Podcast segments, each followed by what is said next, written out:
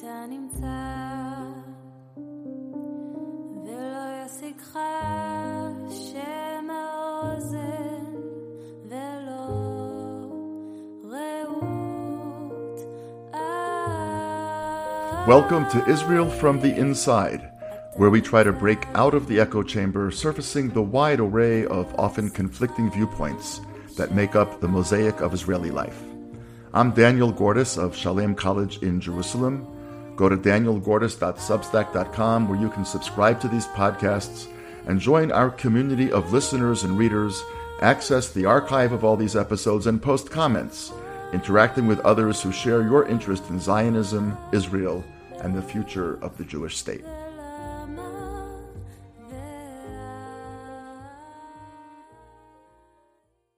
I have the privilege of sitting today with Rabbi Seth Farber. Rabbi Farber is really one of the most important Orthodox halachic activists in Israel, trying to create a different kind of religious experience for people through all stages of life um, conversion, marriage, burial, and so forth. He and his wife are the parents of five children, three of whom are now in the army, one of whom is in a mechina on their way to the army.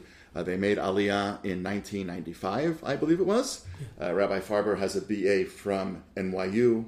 He has smicha, rabbinic ordination from Yeshiva University, and a PhD from Hebrew University in history, uh, but is really now mostly involved in the world of activism. He's also a congregational pulpit rabbi in the city of Ra'anana.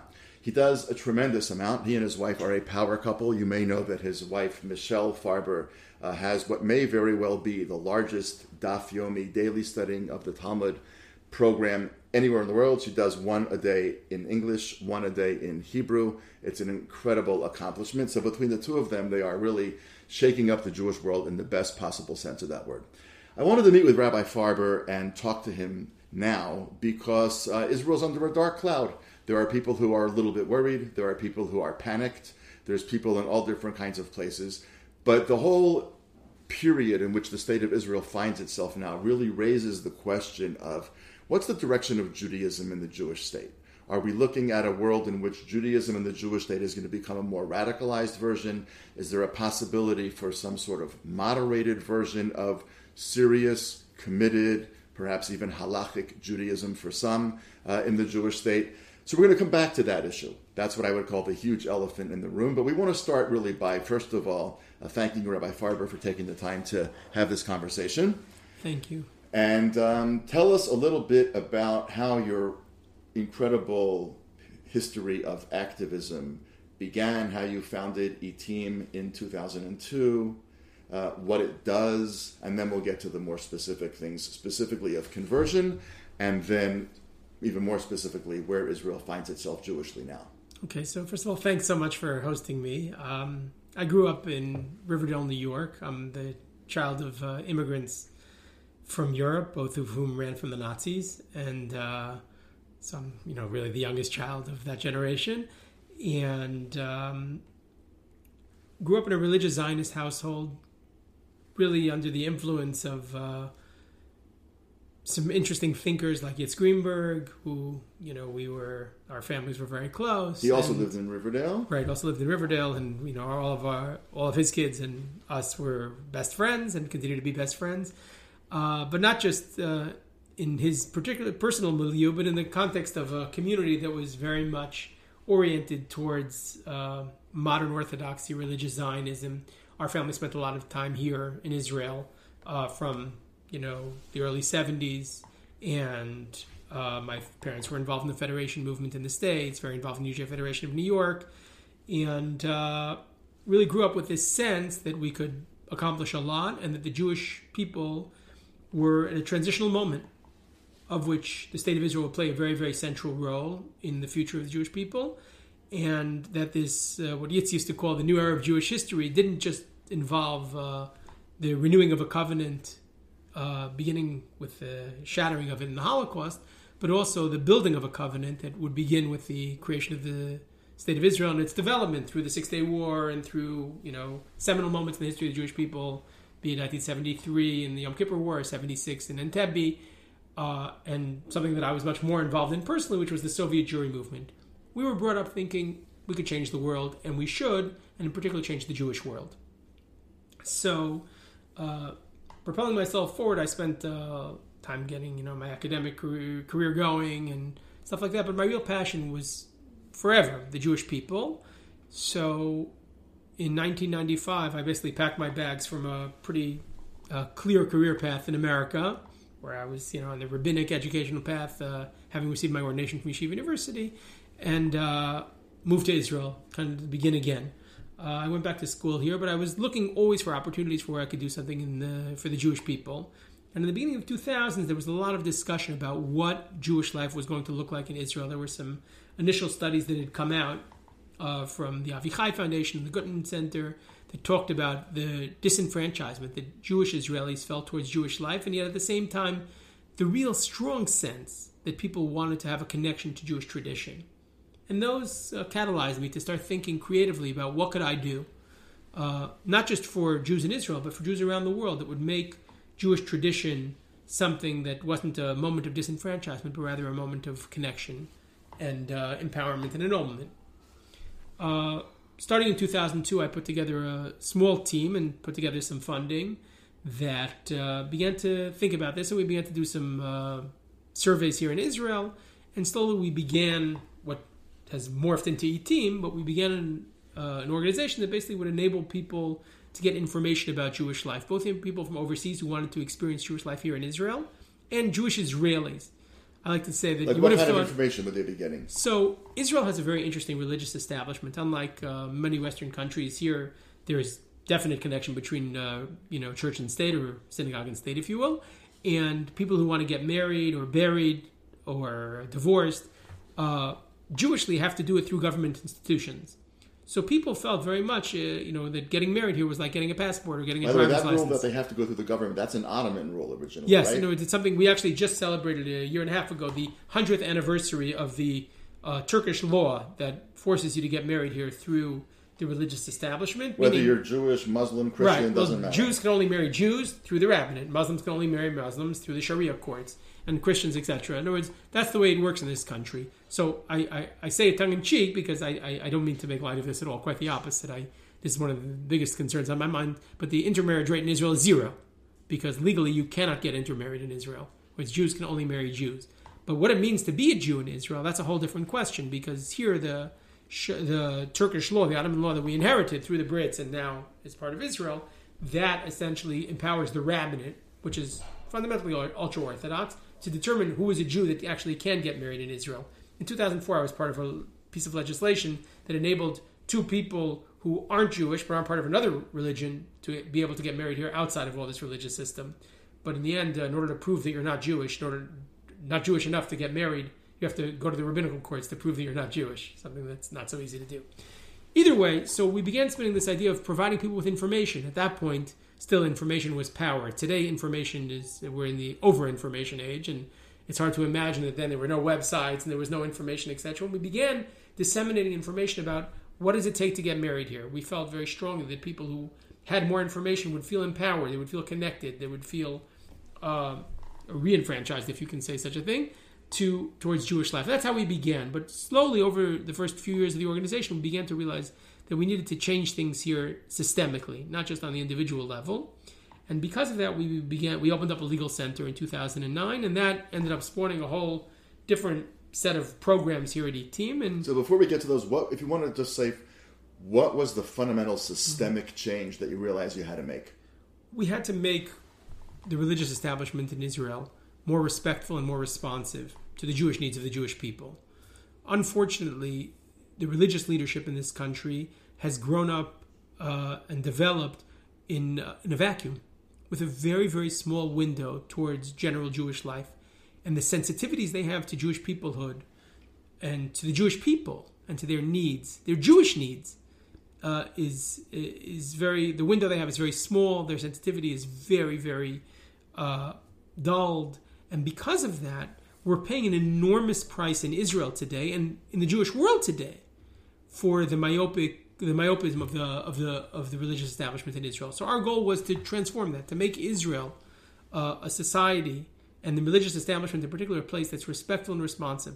Sometimes the answer is no. Sometimes people want to live Jewish lives in a way that the religious, the halachic establishment, the religious establishment of Israel can't allow it. But to be respectful, to be responsive, to say, no, but we still love you, no, but we still embrace you, or embrace you first before we say no, that didn't exist here.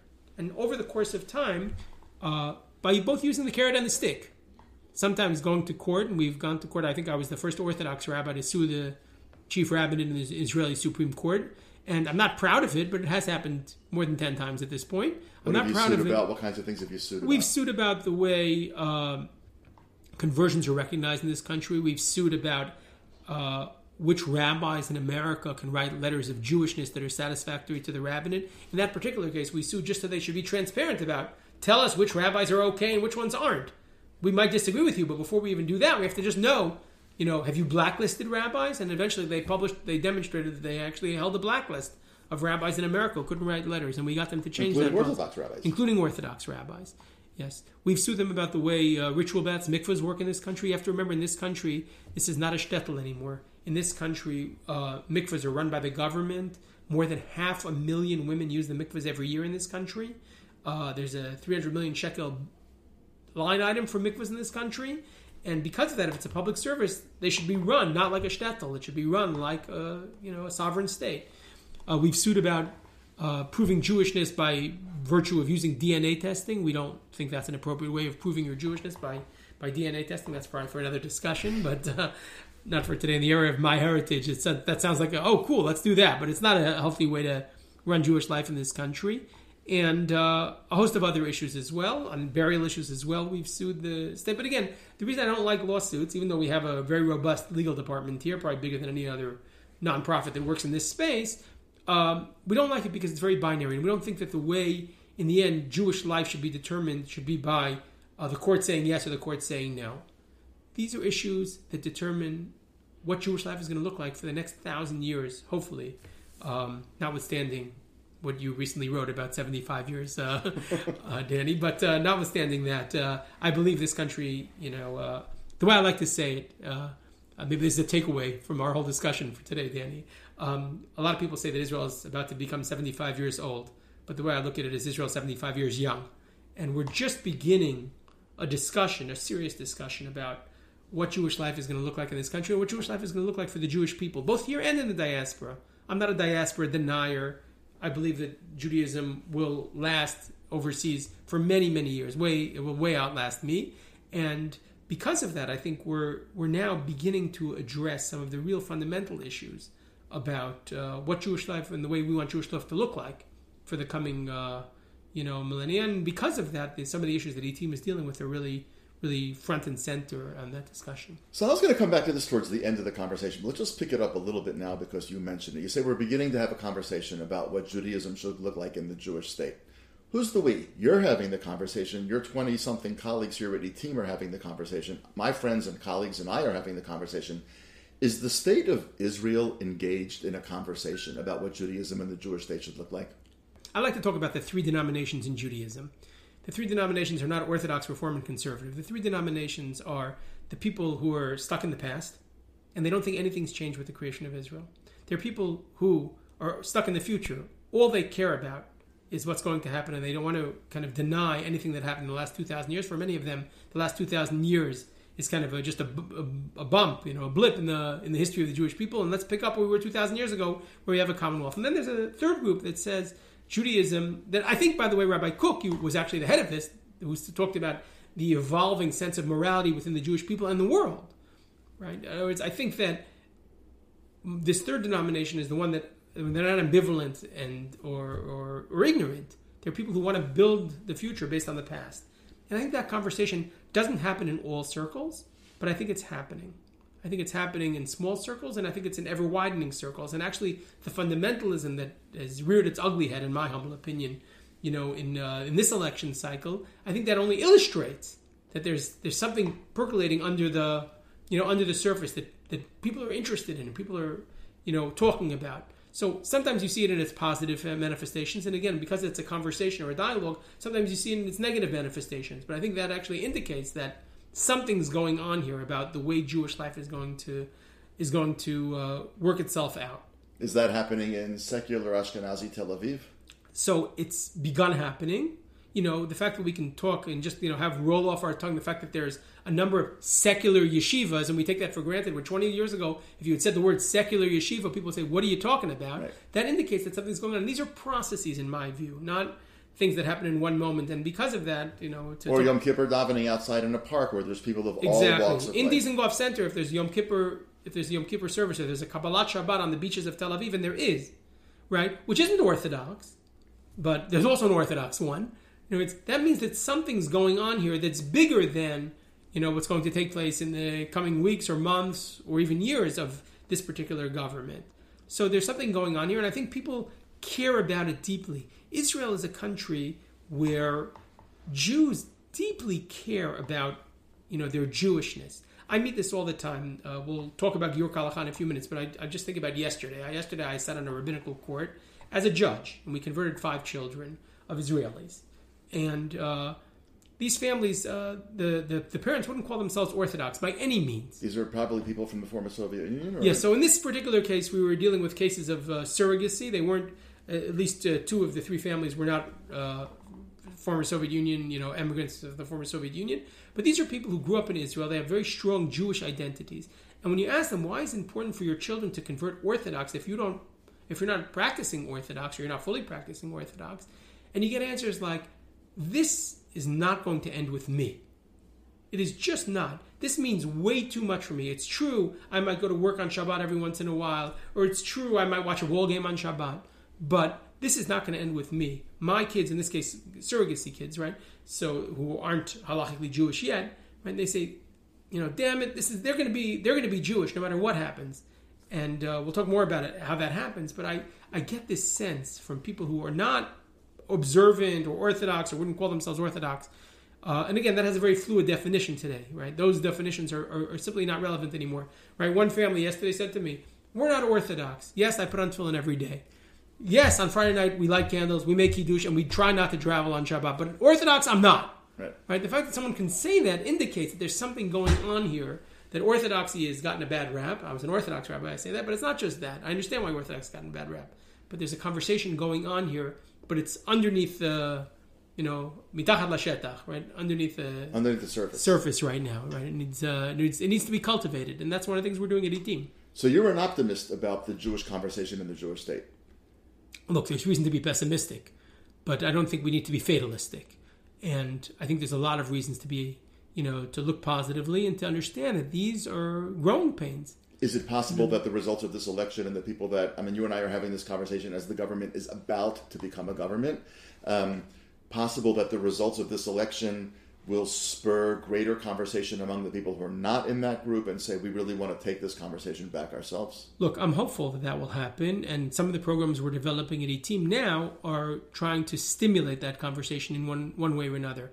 One of the things I always say about ITIM is that if we're not successful in our bigger goal, it's going to be because we weren't able to mobilize the so-called secular of Israel, which I don't really think exists, but the you know seventy percent of Jewish Israelis who don't identify as Orthodox, but also don't identify as anti-Orthodox, right? They just identify as you know Jews. Jews, right? If we're not able to mobilize them, I'm hoping that uh, you know in some twisted way. Uh, this will actually be a call to action for them. And again, some of the programs we're doing are trying to mobilize them now to speak up, to take greater responsibility and ownership. Not only responsibility for their Judaism, but ownership of their Judaism. And So we'll like come back to Giur happen. Halakha in a second, but what are some of these programs that you're doing to mobilize the typical, again, will be sort of unfair, but the typical Ashkenazi Tel Aviv, quote unquote, secular Jew? What is Mm-hmm. Right. the team doing to get them to join the fray? So first of all, we're very anxious if they uh, encounter were uh, challenges in the religious establishment, they should report on them. We're, we're putting out a call basically for people to reach out. We have a call center here that gets about four thousand calls a year here at ITIM from people who are stuck in the religious establishment. We want we want to increase that. We want to know more. We want people to come along and say they didn't let me get buried, get married, get divorced, get converted. We want we want to know why, and we want to expose that because we really feel like the best. Uh, if I can quote someone who I'm sure you've quoted in the past also, the best disinfectant is really sunlight. And I think that's one of the things we're trying to do. We're trying to to call people to put a spotlight on areas where the religious establishment is is defective or destructive, even, and we want them. We want to put a spotlight on that. So we're putting out a call in all sorts of creative, you know, PR ways for people to start taking responsibility. If someone says no to you and they shouldn't be saying no to you, we want to know about it. We want to publicize it. We want people to. We want to put a spotlight on it, and we want to change. Just before we began this conversation, uh, I got a call from the head of the largest religious council in Israel. Right? He's calling me because he just got a letter from one of our lawyers calling him to task about something. And he's calling me personally because obviously it's shaken him up seriously. In other words, when he gets a letter from one of our ITIM's lawyers, he knows we mean business. And he's calling to kind of like, you know, take me down a little and explain to me why they're doing what it is that they're doing. But that's the kind of thing we want to see more of. We want people, not just, it's not just the professionals, but the, the average, the rank and file. They need to take greater responsibility. Look, they did it about cottage cheese in the 2010s. They should be doing it about Jewish life now. So we need to mobilize that. So we want to have the same cottage cheese revolution or the same housing price revolution, which brought hundreds of thousands of Israelis out into the streets. Right. To now have a conversation about Judaism, democracy, Western values, the values of the individual, rule of law, and all of that. I don't I don't know if we'll bring them out to the streets. I think it's hard to do. But when you ask, and every study shows this, when you ask people what they care about the most, more than housing prices, more than the price of cottage cheese and the cost of living, they care about the Jewish identity of the Jewish state. Again, immediately they don't necessarily care about that. But you ask them, you know, when you dig, when you drill down, that's their values. That's what we're doing here. That's what we're here about. So, you know, that's our story. So let's get to one particular part of the story. Your team does a lot of different kinds of things, but one of the issues of Jewish life that is most in the press, and I think that is of most uh, interest and perhaps concern, especially to the English speaking world, some of whom are in Israel, but many of whom are abroad, is the whole issue of conversion. And so tell us a little bit about what ITIM does about conversion and how it's trying to create a different process and experience for conversion from what happens typically in the rabbinate and what's problematic about the rabbinate experience. Mm-hmm. So conversion in Israel is fundamentally different than conversion uh, overseas, and that's for one reason because people here who convert, who convert again in a government authority for the most part, uh, are here as citizens already. They're already Jews. They see themselves as Jewish. They made Aliyah as Jews. And they get here and they find out, oh, you're not Jewish enough for the rabbinate.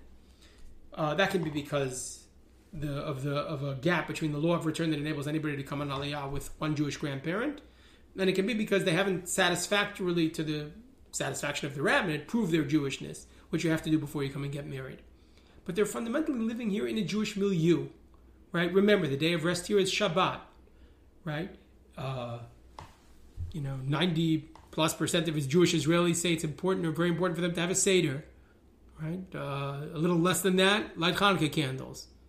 100% of kids in this country dress up on Purim, right? You can't not dress up on Purim because that's what they do in the public school. Everybody does that. Right, in words, so the, the I don't know, 100% of Jewish kids in this country have some Jewish content in their schools. Right, every everyone does. Right, exactly. There's bar and bat mitzvah programs in every you know, in every public school in this country, every Jewish public school. And they all country. learn a little bit of Bible. Right. They all learn Not a little, bit. bit. Right. Well, how much, you know, would they be able to, you know, pass the Bible exam? I don't know, but they, they you know, they're they're, exposed. they're exposed and they're right and they're involved. And the language is a language of, you know, of tradition. So that means that the and the dangers are different, right? The dangers of marrying out are very, very different than the dangers in the States. And that creates a whole different milieu. In particular, from a demographic perspective, in this country, we're talking about a little under 500,000 people who made Aliyah as Jews, but aren't recognized. They're listed in the population registry as no religion because they made Aliyah because one of their dad, you know, their dad or their one of their grandparents is Jewish, but not their mom, and for that reason, the rabbinate won't recognize their Jewishness.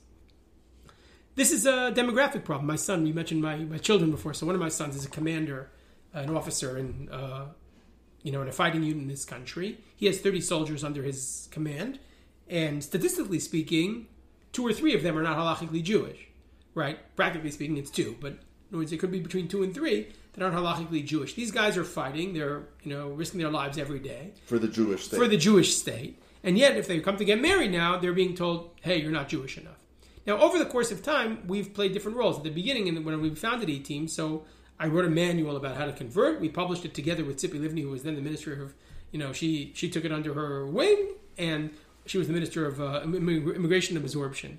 in the early 2010s, uh, a little earlier than that, I should just say as a background, the Army has a conversion program to help some of these soldiers through.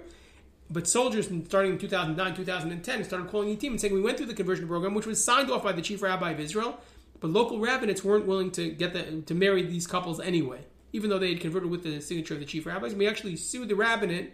This sounds like a little strange. On behalf of Maxim and Alina Sardakov, they were a couple that came on Aliyah in 1993. They went to public school number three in Ashkelon. They were a couple by the time they were 16. When they got to the army, Alina realized that her, she knew before, but she found out that she was never going to be able to get married because her mom isn't Jewish. Maxim's dad isn't Jewish. Alina went through the army conversion program. She adopted a traditional lifestyle. They fought in the Second Lebanon War when Maxim and, uh, Maxim and Alina and I went on television at their wedding. Channel 2 interviewed us. And uh, Maxim said, you know, when they dropped me on the other side of the Litani River, you know, in Lebanon, he said, no, no one then questioned my girlfriend's conversion. But when we came to get married in Ashkelon, they were told no, they couldn't get married because the local rabbi, Rabbi Bloy, didn't accept their conversion. And and we actually sued on behalf of Maxim Alina another 39 converts who had converted in the army. We sued the rabbinate to recognize the rabbinate's own conversions. Only Kafka could make that up, Right. right? You sue someone to recognize their own conversions, and eventually we won. Over the course of time, though, we realized that the way the army was converting and the way, in fact, the civil authority was converting was not doing the job. They were converting a thousand, maybe two thousand people a year. When forget about natural growth, immigration growth was much more than that. At the time, it was you know in 2011 it was 200,000 people in this country. Now it's 500,000 people in this country, and we realized we had to do something, and we tried to change the law, and that's had had its own political machinations. In 2015, I met with a very very prominent leader of the religious Zionist community. Certainly, no one would question his liberal tendencies by any by any means, and I using some of his halachic writings, I pitched him on the idea of basically creating a rabbinical court that would not work with the rabbinate but compete with them. The idea was, like many things in this country, if you create facts on the ground, then sometimes people give you, you know, more notice. And uh, after a number of efforts to change the law, he ultimately, this rabbi, his name is Rabbi Nachum Rabinovich, of blessed memory, he's since passed, but uh, at the time he agreed to take this on himself, and we sat on a rabbinical court in the end of 2015, where he said it was very important for him to be the first one to convert, to perform the conversions. And since then, that was the launching of the team program Giyur Halacha, Which means Which conversion according to halakha. according to Halacha. Now, this is an Orthodox program. The people who staff the program, we began with, uh, you know, one Orthodox Beit Din. We got six rabbis to agree to support it. Now we have 70 Orthodox rabbis, including rabbis who are members of the rabbinate. Like myself, I'm a member of the Israeli rabbinate. I have a license to perform weddings. And uh, except for one time when we sued the rabbinate, and they took away my license. I've been able to perform weddings uh, for the last uh, 20 years or so. Um, but we use city, you know, rabbis who are employed by the state, including municipal rabbis, uh, to perform these conversions. So no one can question their orthodox bona fides of the rabbis who perform these conversions. But the rabbinate doesn't accept our conversions. They have their own uh, myopic view of what conversion should be. It's only their 30 rabbis who can perform conversions and no one else. In the last five years or so, we've taken on, as I mentioned before, I sit on these rabbinical courts as well. We've taken on particularly the issue of conversion of children. Um, we, ITIM, that is, sued the state of Israel to recognize our conversions. And today, uh, the courts have recognized, as of today, the courts have recognized our conversions as well. Meaning, uh, I, I say this somewhat tongue in cheek, but uh, I'll say it, you know, on the record, which is that there's probably five or six people in the world who can determine who is a Jew in Israel, and the Supreme Court of Israel said that Seth Farber is one of them, which I say with a lot of you know humility and as a joke, but it's true. But I don't I don't say it because I'm proud of it. I'm saying it because it's we shouldn't be doing this. Right? It shouldn't be like this. The chief rabbi once said to me, he said, Don't you think it's absurd that you can decide who is a Jew in the state of Israel? You have a startup and you can decide who is a Jew. And I said, what I really wanted to say was, if you were doing your job right, then I wouldn't be doing this. And the truth is, ultimately, our goal is to create facts on the ground so that uh, the religious establishment in Israel will adopt our system, our method. Today, after five years, we're doing something like 20% of all the conversions in Israel. And when you say your method, how is your method of conversion different from the chief rabbi's method? So there's three differentiating factors. One is a judgment call. I think we're more user friendly. I think we run kind of a more personalized system. Every person who turns to us, and we've had more than 20,000 people turn to us. We haven't converted them all. We've converted a couple, you know, a few thousand, but but we've we every person gets assigned a professional who who was with him throughout the entire process. They get a phone number, and that person was with them from the moment they call, their initial meetings, their coursework, who they do with other people, and ultimately at the Beit Din. So that's one differentiating factor. The second differentiating factor is uh, is very nuanced Orthodox area, and that is the issue of what does it mean to accept mitzvot. We do not. Uh, we insist, I should say, we insist. We insist on the Kab- Kabbalat ol mitzvot as part of the conversion process. That means accepting upon oneself the yoke of the commandments. But the level of detail that we drill down to is much more in line with what traditional sources say you're supposed to do. In the famous Talmudic passage about Hillel and Shammai, it talks about letting the person know some of the commandments and making sure that they're very, very committed to uh, Jewish destiny and the Jewish future.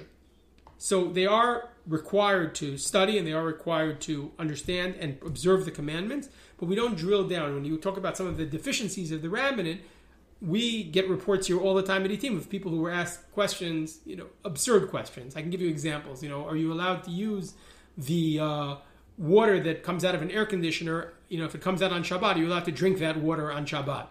Right? That's an absurd question that you know very few halachic scholars would know the answer to. It relates to questions of you know things that are created on Shabbat. It maybe relates to the question of how you can create ice on Shabbat. Again, I don't want to go into the halachic nuance of, but it's not something we would expect a convert to know. Those are not the kind of questions. Or what's the bracha on strawberries? We don't ask that kind of question. Or what's the bracha on sugar? Right? That's a particularly uh, uh, question that's close to my heart because because I I come uh, I should you know play this card on this podcast, Danny. That I come from a very very prominent rabbinic family. I don't know if you know this, but Yeah. my my great my grandfather was named Moshe. He was named after his great grand great grandfather Moshe Sofer, who was kind of the founder of ultra orthodoxy, the Khatam Sofer. In our family tradition, the Khatam Sofer never ate sugar because he didn't know what the bracha to say on sugar was. So that's the kind of question you get in a rabbinic, you know, in a state rabbinical court. You won't get that kind of question in our in our courts. The third differentiating factor, which is I think the main one, is our attitude towards the conversion of, of children. Uh, the halachics of it are very, very interesting, but essentially, children under bar and bat mitzvah do not need to accept upon themselves the commandments in order to convert. That basically is the responsibility of the rabbinical court itself to determine this is in the best interest of the child. So when a family comes to us, primarily the, the standard case would be an immigrant family where the dad is Jewish, the mom is not halachically Jewish, even though she has very strong Jewish identity. They came in Aliyah from the former Soviet Union, or more and more from the States, or from uh, from uh, South America, or even from France, and they say we weren't able to get married in the rabbinate, or maybe we tried to convert in the rabbinate, but it didn't work for us for whatever reason because they asked us questions about the bracha and sugar. So instead, we gave up. We got married in Cyprus, and now we're coming to you because we have two or three children, and we want to convert those children.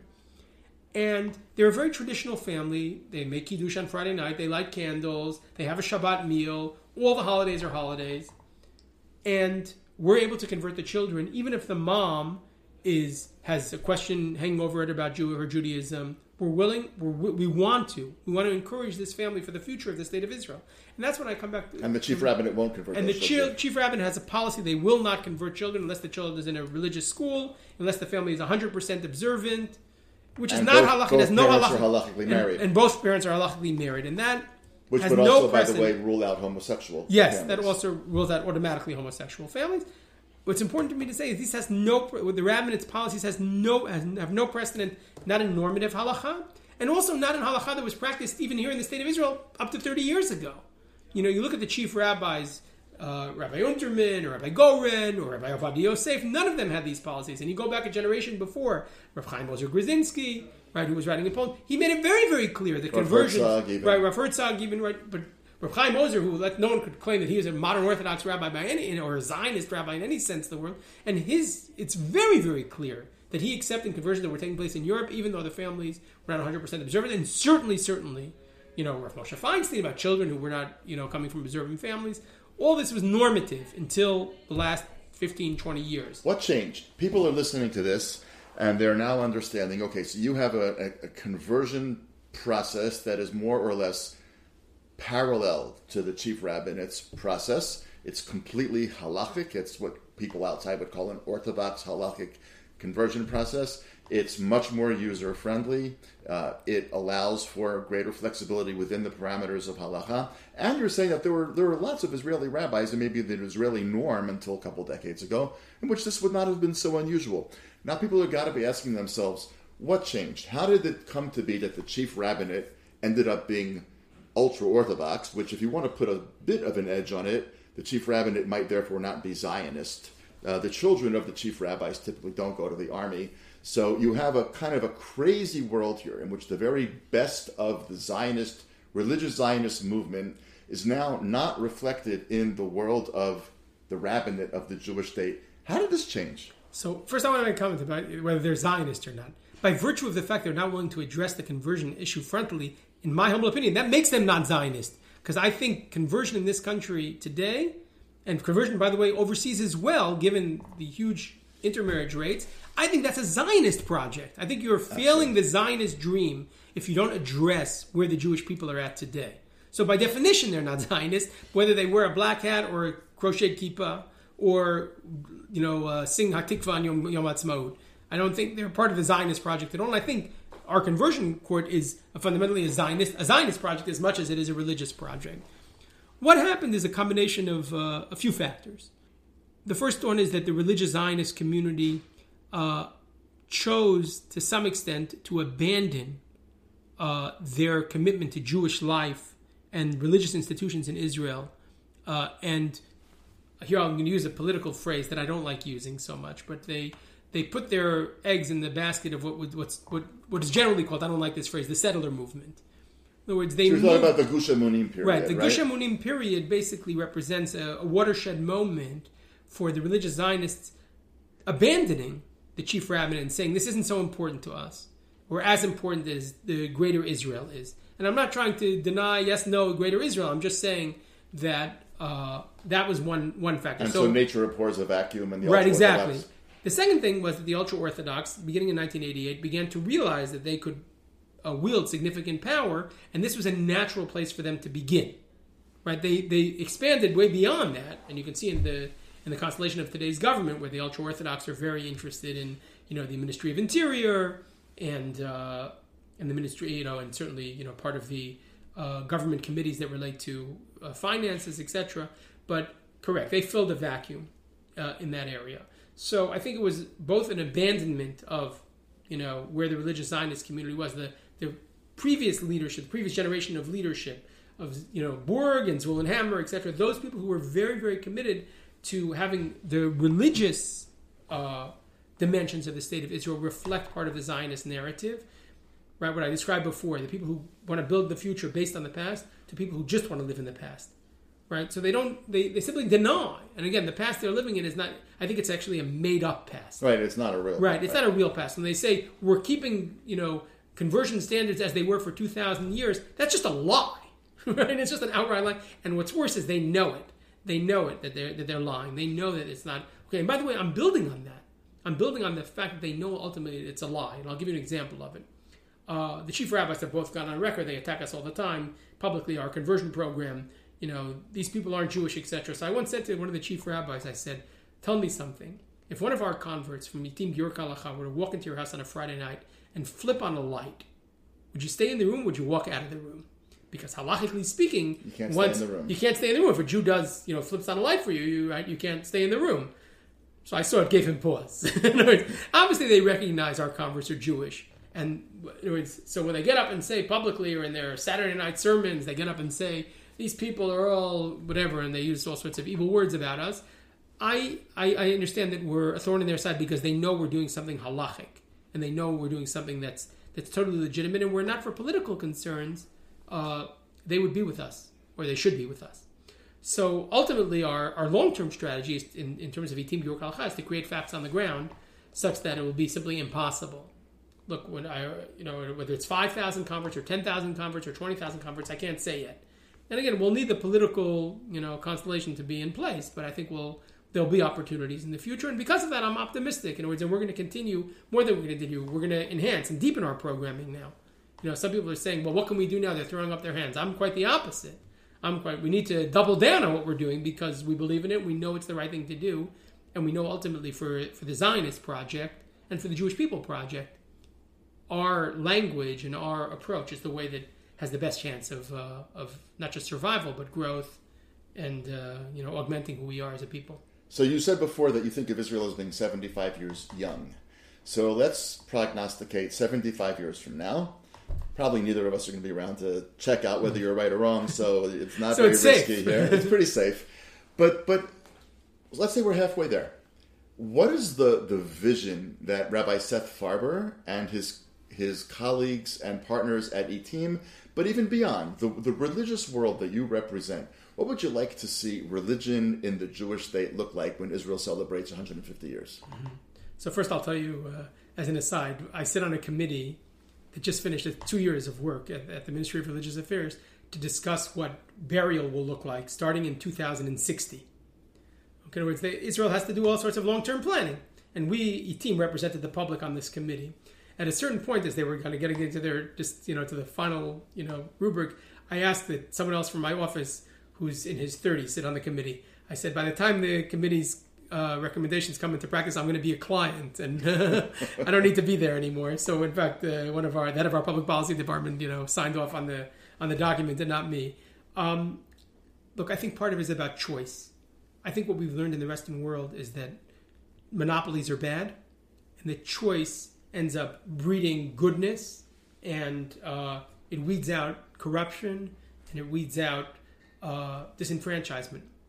So I'd love to see uh, a state of Israel, particularly regarding the Jewish people, that offers people opportunities, not forces them to do something. In other words, if we if we could transpose coercion into choice, into opportunity, I think that would be kind of a big rubric. So Israel at 150, even at 100, I'd like to believe, but maybe you think I'm being too optimistic. No, provides people with channels that they can experience Jewish life in their different ways. I'd like them, you know, these to be halachic channels, but I understand that not everybody's going to want to choose the halachic way. The halachic doesn't have a solution for everybody, and if some of those are not halachic as well, I think that's a possibility.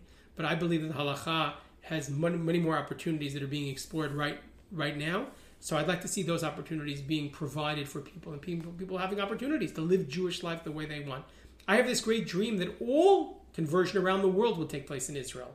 I have a dream that Jews would choose to get married in Israel because they would want, even if they're not living here, they would want the state of Israel to be part of these grand moments in their Jewish lives. So I think, you know, communication and transportation and mobility, we're all going to play a role in this.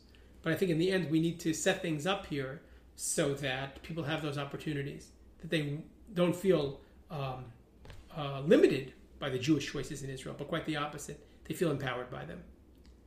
That is empowering. It's inspiring. It's actually in an era like this an incredibly, uh, I don't know, it, it gives new oxygen in the room to, for those of us who think about the Jewish state. So for all of all the work that you actually do day to day in the trenches in ITIM, uh, and no less importantly for the vision of what Jewish life here can be, and for your optimism and belief that we can make it happen. Um, thank you for your time and thank you for all that you do. Thank you. You've been listening to Israel from the Inside. Go to danielgordis.substack.com where you can hear more of these episodes. If you have ideas for topics you'd like us to explore, we'd love to hear from you. Until next time, I'm Daniel Gordis.